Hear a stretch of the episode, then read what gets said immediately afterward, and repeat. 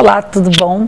Vou falar sobre um assunto que eu acho que interessa a todos, que é o que tem de especial num signo e o que, que precisa ser desenvolvido e aprendido para que se alcance um equilíbrio. Vamos sair dessa zona de que uh, um signo é legal, que tem coisas positivas e tem um lado ruim, que é negativo. A gente pode pensar de uma outra forma. Hoje eu vou falar sobre o signo de Leão e sobre essas características do signo e a questão da luz e sombra. Como é que funciona? Não existe essa ideia de ah, o signo é bom ou o signo é ruim, ele tem um lado bom e um lado ruim. Na verdade, nós temos uma força, uma potência que pode ser aproveitada. A gente vai aproveitar do jeito que puder, do jeito que quiser, temos nossas escolhas. Por outro lado, existe uma sombra que está associado ao signo oposto. E o signo oposto de Leão é o signo de Aquário. O signo no oposto ele fica numa sombra, ou seja, na verdade ele não vem para a cena.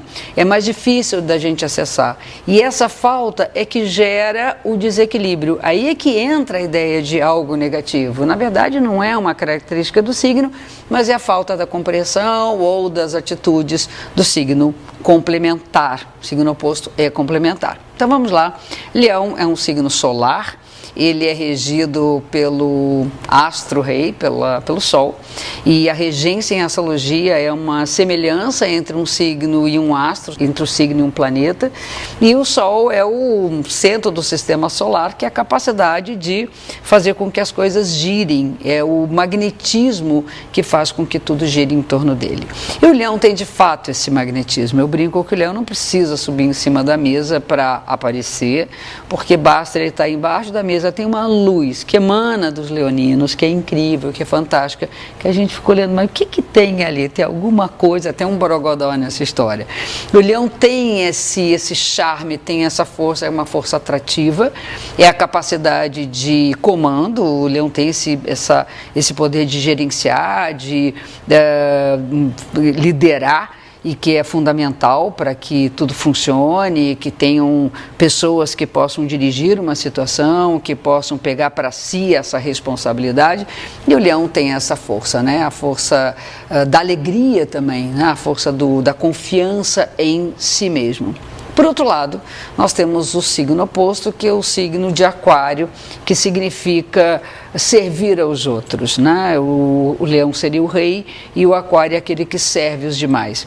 Eu diria que o leão às vezes tem que sair do seu trono, do trono da sua vaidade, e poder partilhar com as pessoas esse poder, saber dividir seu, seu palco, dividir seu, seu cenário para que todos possam participar dessa força. Uh, isso não significa sair do espaço da liderança, mas sim uh, poder compartilhar e poder às vezes, ficar um pouco mais solto. O leão se sobrecarrega, às vezes, pela falta de confiança de que os outros poderão fazer as coisas tão bem quanto ele faz. Confie um pouco mais, delegue, delegue às pessoas que isso vai aliviá-lo e vai lhe dar um pouco mais de liberdade, que é uma das questões fundamentais do signo de Aquário.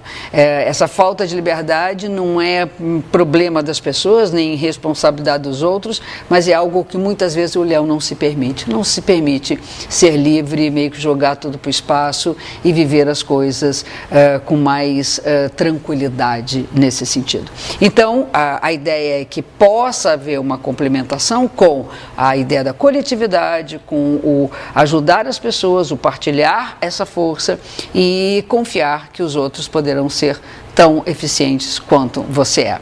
Essa é a ideia de luz e sombra, que não tem nada a ver do positivo e negativo, mas sim com uma forma da gente realmente buscar um equilíbrio. É, isso foi me ensinado pela minha mestra, ok? E um grande beijo.